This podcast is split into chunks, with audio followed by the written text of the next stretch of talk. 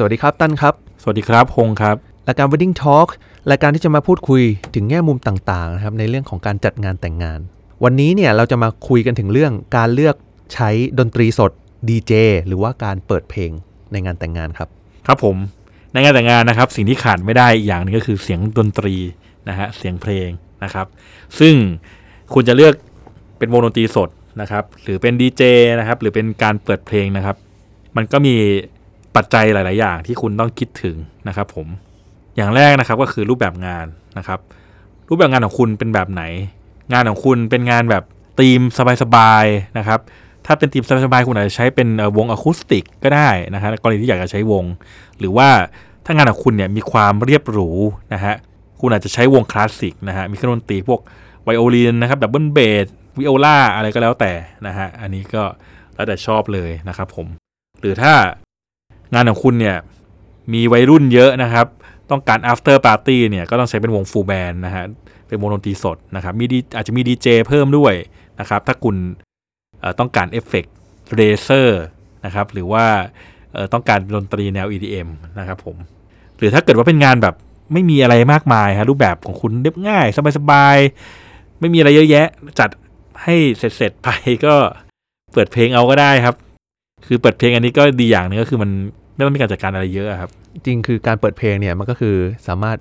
เตรียมความพร้อมได้ง่ายนะครับ ก็คือการเตรียมไฟล์เพลงหรืออะไรก็แล้วแต่ในจังหวะหรือซีเควนต์นั้นๆ อย่างเงี้ยมันก็ง่ายกว่า แล้วก็ประหยัดงบประมาณด้วย ใช่ครับใช่ครับ อีกปัจจัยหนึ่งนะครับก็คือสถานที่นะครับ ถ้าคุณจัดงานในโรงแรมนะครับ คุณก็ทำอะไรก็ได้ฮะคุณจะดนตรีสดก็ได้จะดีเจก็ได้จะเปิดเพลงก็ได้ พร้อมครับ คือ ถ้าเป็นดนตรีสดกับดีเจเนี่ยคุณยังต้องจ้างระบบเสียงเข้ามานะครับเพราะโรงแรมไม่สามารถทำส่วนนี้ให้คุณได้ แต่ถ้าเกิดว่าคุณเป็นแค่เปิดเพลงธรรมดาเนี่ยระบบเสียงของโรงแรมที่มีอยู่เนี่ยมัน support อยู่แล้วนะฮะแต่ถ้าคุณจัดงาน outdoor นะครับแม้กระทั่งจัดในโรงแรมก็ตามแต่เนี่ยระบบเสียงคุณยังต้องจ้างข้างนอกมาอยู่ฮะโรงแรมไม่สามารถทำให้คุณได้นะครับ แล้วก็พอคุณจัดงานข้างนอกเนี่ยมันจะมีปัญหาอย่างหนึ่งก็คือเรื่องของออความดังของเสียงนะครับ ถ้าเกิดว่าเสียงดังเกินไปนะครับ คุณอาจจะโดนร้องเรียนได้นะฮะซึ่งยิ่งสถานที่ในเมืองด้วยแล้วเนี่ยใกล้คอนโดมิเนียมใกล้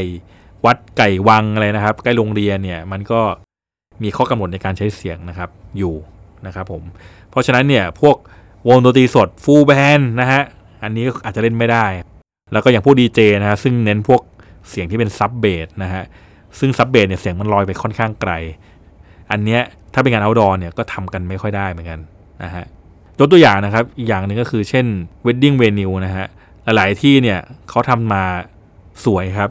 แต่ว่าจริง ๆ สถานที่เนี่ย sound acoustic เนี่ยมันไม่ได้เหมาะกับการทำดนตรีสดหรือดีเจอะไรเท่าไหร่ ไม่ได้เหมาะกับการทำอะไรเสียงดังๆนะฮะอย่างในห้องของ wedding venue ใช่ไหมครับ เมื่อคุณเข้าไปเนี่ยคุณจะเห็นพื้นลายหินอ่อนนะฮะเห็นกระจกนะครับที่ล้อมรอบห้องอยู่นะครับ ซึ่งวัสดุพวกนี้เป็นวัสดุสะท้อนเสียงนะครับ เวลาพูดไปเนี่ยเสียงมันจะก้อง นะครับ มันจะดีเลย์เพี้ยนไปหมดนะฮะ เวลาคุณเอาระบบเสียงใหญ่ๆเข้าไปนะครับ เช่นวงดนตรีสดfull band อย่างเงี้ยฮะ หรือว่าเป็นดีเจ EDM อย่างเงี้ยนะครับ ฟังไม่รู้เรื่องครับ ผมบอกกันเลย เพราะฉะนั้นเนี่ยพอเป็น wedding venue เนี่ยถ้าคุณเอาดนตรีสดหรือดีเจเข้าไปเนี่ยคุณต้องทำใจว่าระบบเสียงคุณภาพมันก็จะต่ำลงฮะมันแก้ไขอะไรแทบไม่ได้เลยเรื่องนี้ครับผม แม้กระทั่งเป็นงาน indoor นะครับ อย่างถ้าคุณจัดงานในสโมสรนะฮะหรือว่าหอประชุมโรงเรียน หอประชุมต่างๆเนี่ยหลายๆที่ก็มีข้อกำหนดในการใช้เสียงเหมือนกันนะครับผมซึ่งยิ่งที่ที่เป็นที่ราชการแล้วเนี่ยก็จะถูกกาหนดเรื่องระดับความดังของเสียงอยู่นะครับอันนี้ก็ต้องเช็คดูก่อนว่าเขากำหนดไหมกำหนดเท่าไหร่แล้วคุณลองปรึกษากับทีมเสียงดูว่า คุณสามารถจัดการเรื่องนี้ได้หรือเปล่านะฮะไม่งั้นถึงเวลาในงานเนี่ยเล่นไปเล่นมาเขาอาจจะสั่งให้คุณปิดก็ได้นะฮะซึ่งก็คงไม่โอเคนะครับแบบนั้น แขกที่มาร่วมงานนะครับ ก็มีผลกับการตัดสินใจเหมือนกันนะฮะ คือในกรณีที่เป็นวงดนตรีนะฮะก็จะมีภาพลักษณ์ที่ดูดีหน่อย ไม่ว่าจะเป็นวงเพชรอะไรก็ตามแต่จะเป็นคลาสสิกก็ยิ่งดูดีเข้าไปใหญ่นะเป็นอะคูสติกก็ยังโอเคนะครับผมถ้าเป็นการเปิดเพลงเนี่ยก็ดูธรรมดาหน่อยนะฮะหรือถ้าในช่วง after party เนี่ยถ้าเพื่อนของคุณเนี่ยไม่ได้เป็นสาย EDM จริงๆเลยนะ ผมก็บอกเลยว่า คุณก็ต้องจ้างวงดนตรีที่เป็นวงฟูลแบนด์มาเล่นนะครับ เพราะว่าไม่ใช่ทุกคนที่อินกับเพลง EDM คนเนี่ยจะสนุกกับเพลงที่ร้องได้ เต้นได้มากกว่าโดยเฉพาะเพลงประจำเนาะอย่างทุกวันนี้ก็เพลงยุค90เนี่ยก็จะเป็นที่ฮิตมากในช่วง after party นะครับ เป็นเพลงที่ทุกคนร้องได้ ก็เป็นวัยของคนแต่งงานณปัจจุบันใช่ใช่ครับ จริงๆดีเจคุณก็ request ได้แหละว่าให้เล่นเพลง 90 แต่ถ้าคุณเอาดีเจมาเล่นแต่เพลง 90 คุณก็ไม่ต้องจ้างดีเจก็ได้คุณเปิดเพลงเอาก็ได้นะฮะไหนๆจ้างเข้ามาต้องเล่นเพลงแนว EDM มาแหละแต่อาจจะปนๆกันหน่อยนะครับผม อันนี้ก็ต้องดูเพื่อนของคุณด้วยว่าเพื่อนของคุณเนี่ยเหมาะกับเพลงประเภทไหน นะครับในส่วนของงบประมาณนะครับก็แน่นอนนะฮะแพงที่สุดก็คือเป็นวงดนตรี เนื่องจากวงดนตรีนะครับหนึ่งมันใช้คนเยอะครับ อุปกรณ์ก็เยอะด้วยนะครับผม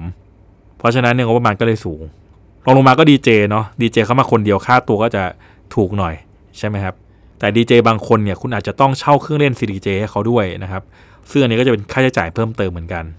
แต่ยังไงก็ยังสู้ full band ไม่ได้ครับ full band อุปกรณ์เยอะแยะมากมายจริงๆฮะ แล้วก็ sound engineer นะครับที่ทำงานให้กับวงดนตรีสดเนี่ยก็จะต้องมีฝีมือหน่อยนะครับเพราะทำงานซับซ้อนกว่า พอพูดถึงเรื่องงบประมาณอันนี้เนี่ยจริงๆผมคิดว่า ชื่อเสียงของวงดนตรี หรือว่าชื่อเสียงของดีเจเนี่ยก็จะเป็นโซนหนึ่งของค่าใช้จ่ายที่สูงขึ้นตามไปด้วย ใช่ครับ ชื่อเสียงวงก็มีผลกับราคานะครับ คือถ้าคุณจ้างวงดนตรีทั่วไปนะฮะที่เล่นตามผับนะฮะเอ่อโดยปกติแล้วเนี่ยถ้าเป็นวงฟูลแบนด์ราคาก็จะอยู่ที่ประมาณ 20,000นะฮะจนถึง 50,000ไม่เกินนี้นะครับ อันนี้คือเรททั่ว ๆ ไปนะฮะแต่ถ้าวงดนตรีที่เป็นศิลปินนะครับเรทก็จะอยู่ประมาณ1 0 0 0 0แสนถึง2 0 0 0 0 0บาทนะครับเรทราคาของดีเจนะฮะทั่ว ๆ ไปเนี่ยอยู่ที่ 5,000ฮะโดยมากสุดที่ผมเคยเห็นด้วยในงานแต่งก็ประมาณ 3 0 0 0 0 4 0 0 0 0ไม่ค่อยเกินนี้ครับดีเจดัง ๆ ก็อยู่ประมาณนี้แหละครับสำหรับตัวผมนะ ผมอาจจะชอบแนวดนตรีสดมากกว่าดีเจหรือว่าการเปิดเพลงนะ เออไม่ว่าจะเป็นทั้งในช่วงพิธีการหรือว่าเป็น after party ก็ตามนะครับ แต่สำหรับดนตรีสดเนี่ยมันก็จะแยกเข้าไปอีกนะ ก็คือเป็นวงดนตรีทั่ว ๆ ไปนะครับ กับศิลปินนะครับอ่ามุมมองผมเลย จริงๆอะผมชอบวงดนตรีทั่ว ๆ ไปมากกว่าครับนะครับ อันแรกเลยงบประมาณเนี่ยยังไงวงดนตรีทั่ว ๆ ไปเนี่ยถูกกว่าศิลปินแน่ๆครับนะครับ แล้วก็จากที่ผมเจอมาเลยแล้วกันนะฮะวงดนตรีพวกเนี้ยเขาจะมีการ entertain ที่ค่อนข้างสนุก คือการร้องของเขา หรือการผสมเพลงหรืออะไรก็แล้วแต่เนี่ยสนุกกว่าศิลปินอีก เพราะศิลปินบางท่านเนี่ยเขาก็จะร้องเพลงของตัวเองเรื่องจริง ๆ ต้องบอกว่าศิลปินที่มาเนี่ยมันเป็นความชื่นชอบของคู่เจ้าบ่าวเจ้าสาว ที่มีความชื่นชอบในศิลปินคนนี้ ก็เลยอยากเชิญมาในงานวันสำคัญของเขาครับนะครับ แต่ก็ไม่ใช่ทุกคนที่จะชอบเพลงของศิลปินคนนี้ เพราะฉะนั้นความสนุกในงานเนี่ย ผมเลยมองว่าวงดนตรีทั่ว ๆ ไปเนี่ยดูมีความสนุกกว่านะครับ จริง ๆ ก็ที่ตั้นพูดก็มีส่วนมากฮะคืออย่างนี้ วงดนตรีที่มาเล่นในงาน after party เนี่ยโดยส่วนใหญ่แล้วนะฮะก็คือเป็นวงที่เล่นงาน after party อยู่แล้ว เพราะฉะนั้นเนี่ยวงพวกนี้เนี่ยเขามีประสบการณ์สูงนะครับเล่นงาน after party บ่อยเขารู้ว่าต้องเอนเตอร์เทนยังไงจังหวะจากโคนพูดได้มากแค่ไหนแซวได้มากแค่ไหนเขารู้วิธีการเล่นอยู่ ทีนี้พอเป็นศิลปินเนี่ยก็อย่างที่ตั้นบอกฮะเขาเล่นเพลงของคนอื่นไม่ค่อยได้ เขาต้องเล่นเพลงของตัวเองเป็นหลักนะครับครับผม แล้วก็อีกอย่างนะครับศิลปินหลายๆคนเนี่ยเขาต้องการพื้นที่ส่วนตัวระดับหนึ่งเหมือนกัน หลายๆคนนะฮะคุณไม่สามารถขึ้นไปแจมบนเวทีเขาได้เลยนะฮะถ้าไม่ใช่บ่าวสาวนะฮะคือถ้าคุณจะขึ้นไปคุณจะโดนทีมงานล็อกออกมาเลยนะครับ เพราะว่ามันอยู่ในสัญญานะครับ คือถ้ามีคนขึ้นไปก่อกวนเขาเลิกเล่นได้เลยอะนะฮะอืมแต่ในวงทั่วๆไปเราจะไม่มาคุยกันเรื่องพวกเนี้ยก็ขึ้นกันปวดกันธรรมดาตามที่เห็นนะสนุกกันอย่างเต็มที่ใช่ใช่ใช่นะครับ ซึ่ง พอเป็นวงศิลปินเนี่ยมันก็มีเงื่อนไขอยู่แหละ แต่ข้อดีก็คืองานของคุณก็ดูดีอะนะครับใช่งานที่มีศิลปินมาใช่ไหมแล้วก็คนก็สนใจอะแน่ก็ดึงดูดคนให้อยู่ after party ต่อๆใช่ใช่แน่นอนฮะ ส่วนเรื่องแนวเพลงอันนี้ก็คุณก็เลือกให้มันโอเค หน่อยเท่านั้นเอง คือผมเคยเจองานหนึ่งครับ เชิญวงดนตรีวงหนึ่ง ขึ้น ไม่เอ่ยนาม ไม่เอ่ยนามดีกว่า เป็นศิลปินวงหนึ่งซึ่งศิลปินวงนี้เนี่ย เพลงเขามีแต่เพลงเศร้าอ๋อแต่คือเจ้าบ่าวเนี่ยเขาเป็นแฟนคลับของของวงดนตรีวงเนี้ยตั้งแต่ยังไม่มีชื่อเสียงอะ่ะ จนมีชื่อเสียงเลยอะเขาเป็นแฟนคลับมายาวนานมากอะ่ะ ซึ่งผมเข้าใจเลยว่าทำไมเขาถึงต้องเชิญวงนี้มาเล่นงานเขาอะ่ะ แต่เพลงที่เล่นในงานแต่งช่วง after party อะ่ะมันเป็นเพลงช้าครับแล้วก็เป็นเพลงเศร้า ทั้งหมด ซึ่งโอเคอะแขกในงานก็ร้องตามนะครับ ผมเอาจริงๆแล้วอะ่ะแต่ผมก็รู้สึกว่าเอ๊ะมันงงกับบรรยากาศไปสัมักนนิดไม่เข้ากับงานแต่งนะเว้ยเออแม้กระทั่งแบบเปิดตัว after party อย่างเช่นใช้เอฟเฟกต์ต่างๆ เนี่ย ผมก็ เอ๊ะจะเปิดตัวด้วยเพลงไหนวะ เอ๊ะเพลงมันหาจังหวะเปิดตัวยากเหลือเกินนะครับ ผม ก็ประมาณเนี้ยนะครับ ถ้าคุณดีลกับศิลปิน แล้วก็ถ้าคุณดีลกับศิลปินเนี่ยก็จะมีเรื่องของการ request อุปกรณ์ด้วยนะครับ ถ้าวงดนตรีทั่วไปเนี่ยอย่างเวลาผมคุยเนี่ยผมจะถามว่าคุณมีเครื่องดนตรีอะไรบ้างนะครับ คุณอยากให้ผมเตรียมอะไรบ้าง ผมก็จัดการให้ ซึ่งโดยปกติเขาจะบอกเออเตรียมไมโครโฟนกี่ตัวเอาเตรียมกลองชุดมาด้วยนะ เอาตู้กีตาร์ตู้แอมป์ตู้เบสมาเท่านี้นะมอนิเตอร์ทั้งหมดกี่ใบนะนะครับ ประมาณนี้นะฮะแต่ถ้าเป็นศิลปินใช่ไหมครับเขาจะ request มาเลยว่ากลองชุด เอารุ่นเนี้ยยี่ห้อนี้ ตู้กีตาร์ตู้เบสตู้คีย์บอร์ดเอายี่ห้อนี้นะ รุ่นนี้รุ่นนี้นะ มิกนะครับ เป็นรุ่นนี้รุ่นอื่นไม่ได้นะมอนิเตอร์กี่ใบนะครับ ไมโครโฟนรุ่นไหนเขาล็อกมาเลยนะครับ หลายๆคนนะครับ ซึ่งมันก็จะทำให้ค่าใช้จ่ายในส่วนนี้สูงขึ้นนะครับ ถึงแม้วงดนตรีนะครับ จะเป็นที่ชื่นชอบของใครหลาย ๆ คนนะฮะแต่วงดนตรีเนี่ยก็มีจุดอ่อนเหมือนกันนะครับ ก็คือว่าวงดนตรีนะครับเขาไม่สามารถเล่นได้ทุกเพลง อืมคุณบอกว่า เพลงเนี้ยชอบมากเลย เล่นให้หน่อย เกิดวงเขาแบบไม่เคยฟังไม่เคยเล่นอะเขาก็เล่นไม่ได้ หรือว่าโอ้เพลงนี้อะก่อนงานอาทิตย์เนี้ยโอ้โหมันฮิตมากเลยโอ้โหเปิดกันทุกวัน คนนี่ฮิตกันสุดๆวันงานบอกเล่นให้หน่อยเล่นไม่เป็นนะคือเพลงมันเพิ่งออกมาใหม่อะซ้อมไม่ทันเขาต้องซ้อมต้องอะไรอะครับ มันไม่ทันอะใช่ไหมฮะเพราะฉะนั้นในวงดนตรีไม่สามารถเล่นทุกเพลงนะครับ แต่ว่าถ้าคุณเปิดเพลงจากไฟล์คุณก็เปิดเพลงอะไรก็ได้ อันนี้คือจุดอ่อนของวงดนตรีนะครับ แต่วงดนตรีก็มีความยืดหยุ่นกว่าเหมือนกัน อย่างเช่นช่วงเอ่อ ตัดเค้กนะฮะซึ่งเป็นช่วงที่ใช้เวลาเยอะค่อนข้างเยอะนะฮะกว่าจะตัดเค้กจนตากล้องพอใจ เก็บภาพครบกว่าคุณจะมอบเค้กเนี่ยถ้าคุณเปิดไฟล์เพลงเนี่ยคุณจะต้องใช้เพลงประมาณ 3-5 เพลงนะครับแต่ถ้าเกิดเป็นวงดนตรีเนี่ยเขาเล่นเพลงเดียววนลูปไปเรื่อยๆวนท่อนฮุกไปเรื่อยๆอะมันก็เนียนดีนะครับผมวนแบบเนียนๆทำให้คนในงานเนี่ยไม่ละไม่ได้รู้ว่ามันเป็นการต่อเพลง ใช่ใช่ครับใช่ เมื่อคุณใช้วงดนตรีเนี่ยคุณก็ต้องรู้ว่าวงดนตรีมีความเสี่ยงสูงฮะ สูงกว่าอย่างอื่น สูงเพราะตัวธรรมชาติแล้วเนี่ยวงดนตรีอุปกรณ์เขาเยอะครับ เวลามันเกิดอุบิเหตุกับอุปกรณ์ชิ้นหนึ่งเนี่ยมันก็กระเทือนทั้งหมดอะเกิดสายสัญญาณเส้นนี้เสียเอ่อไมโครโฟนตัวนี้ก็ไม่ออกแล้วนะฮะ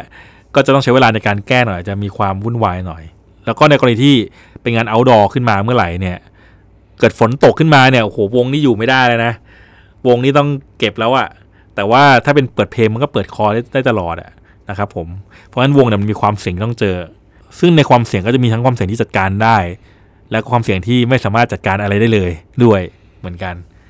อันนี้ก็ต้องใช้ประสบการณ์ของทีมงานที่เข้าไปทำงานด้วยนะครับเนี่ยจากที่คุณโฮงพูดมาทั้งหมดนะนะก็ทำให้เราแบบเห็นข้อจำกัดหลาย ๆ อย่าง หรือมุมมองหลาย ๆ อย่าง ในการเลือกดนตรีสดดีเจหรือว่าการเปิดเพลงสำหรับการจัดงานแต่งงานนะครับ ผมเชื่อว่าจริง ๆ เจ้าบ่าวเจ้าสาวเนี่ยหลาย ๆ ท่าน จะเลือกจากความชอบนะครับ โดยที่ไม่ได้คำนึงถึงปัจจัยอื่นๆ ไม่ว่าจะเป็นเรื่องสถานที่จัดหรืออะไรก็แล้วแต่นะครับ ก็ความรู้ในวันนี้เนี่ยก็คิดว่าคงจะเป็นประโยชน์นะครับ กับเจ้าบ่าวเจ้าสาวในการเลือกใช้นะครับ ให้ถูกต้องให้เหมาะสมนะครับ สุดท้ายนี้นะครับก็ขอขอบคุณเพื่อนเตอร์นะครับจากไลเซนนะครับสำหรับภาพประกอบสวยๆนะครับ ก็ใครที่สนใจสินค้านะครับ ก็สามารถเข้าไปในเพจของไลเซนได้เลยนะครับ ก็สามารถติดตามพวกเรานะครับ กดไลค์ กดแชร์ หรือ Subscribe ให้พวกเราด้วยนะครับ ก็ติดตามกันในตอนหน้าครับ สวัสดีครับ สวัสดีครับ